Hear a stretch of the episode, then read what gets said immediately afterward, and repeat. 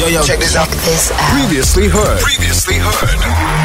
Good Hope FM. Let's go. Don't have a good drive. Have a great drive. Have a great drive with K-Easy. K-Easy. Only on Good Hope FM. I'm going to kick it off with you, Michaela. It is Motivational Monday. Quick question Would you say you are a proactive person or a reactive person? I would say I'm a proactive person. All right. Lorenzo, would you say you're a proactive person or reactive person? I would say I'm a bit of both, though, okay? Depending Okay. on the situations. But yeah, yeah, Okay. A bit of both. All right. a bit of both. You know the difference between being reactive and proactive? Let me know. I got you. Don't worry. so, you know the difference between being uh, proactive and reactive? Yeah, so being reactive is reacting to the situation. Proactive, obviously, going ahead and doing things before it becomes something you have to react to. All right. So I'll start with reactive. Reacting to the past rather than anticipating the future. That's reactive. Mm-hmm. Right? Reacting to the past rather than anticipating the future. So if you're reactive, you're actually reacting to things that have passed on. Mm-hmm. Like listen to that definition.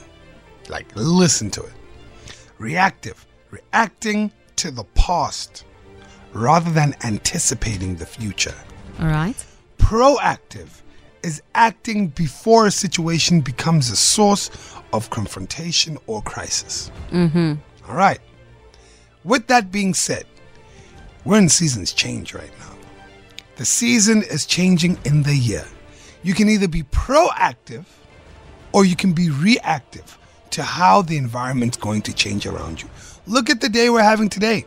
Mm-hmm. This is supposed to be a day of crisis. Yeah. If you're reactive, you are reacting to the crisis. If you're proactive, you have acted before the crisis even happened. Yeah. That's the question we're posing today on the Great Drive for Motivational Monday. Are you reactive or are you proactive? And guess what? There's nothing wrong with both of them, but I'm sure you want to lean to one specifically. Yeah. We're going to get into it. 071 286 While you're thinking about whether you're reactive or proactive, have a listen to this. You cannot change the seasons, but you can change yourself. And see, that's how life gets better for you. Not by chance, but by change. Now, here's the four major lessons in life to learn. Number one, learn how to handle the winters. That's lesson one. They come right after falls with regularity. Some are long and some are short and some are hard and some are easy, but they keep coming. You must learn to handle the nights. They come right after days. You must learn to handle difficulty. It comes right after opportunity. You must learn to handle recessions. They always follow progressions. For the last 6,000. See, it isn't going to change. The lesson you must learn is how to handle it. And there's all kinds of winters, right? The winter when you can't figure it out. The winter when it all goes smash. The winter when it turns belly up.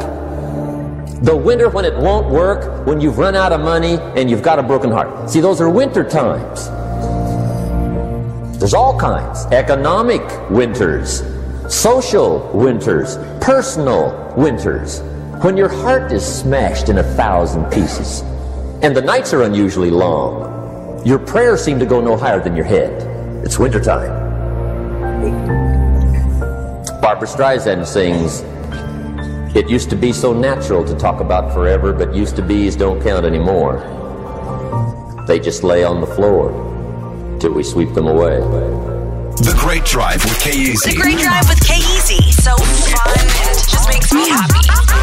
The best show to take you home. Exclusive to Good Hope FM. So, which one would you say you are, proactive or reactive? Let's have a listen. All right, so with me, I'm a bit of both.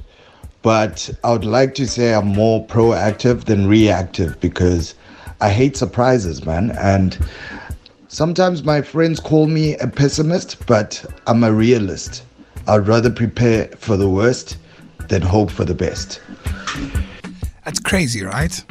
So there's like there's and I'm I'm I'm very similar However, I hope for the best. Yeah. Like I hope for the best. Mm-hmm. However, I think about the worst. Yeah, because I feel like you have to be kind of prepared for the unexpected. Do you think when you do that, you are firstly protecting your feelings? Number one. Mm-hmm. But number two, don't you think you're limiting your own outcomes? Now, if you say it like that, Yeah, when you say you it like say that, it like, like you're limiting that yourself. right now. No, because I'm trying. Can I be honest with you? I'm trying to get past that. Mm-hmm. I'm trying to learn to um to hope for the best, and that's it. To not always consider what could go wrong, because there's a part of me that believes the minute I plant the seed that this could go wrong, Yeah. do you know what I mean? I may believe I'm protecting myself. I have a backup plan, Mm-hmm. but then why should I have a backup plan if I'm working so hard to make sure the first plan works? Yeah. Mm, Because now, now you're setting yourself up for that that you're thinking. Do you get what I'm saying? Yeah, and I think you lean then more towards the negative side instead of Exactly. Without even Side. knowing. Without even knowing. Without even knowing that you're doing it.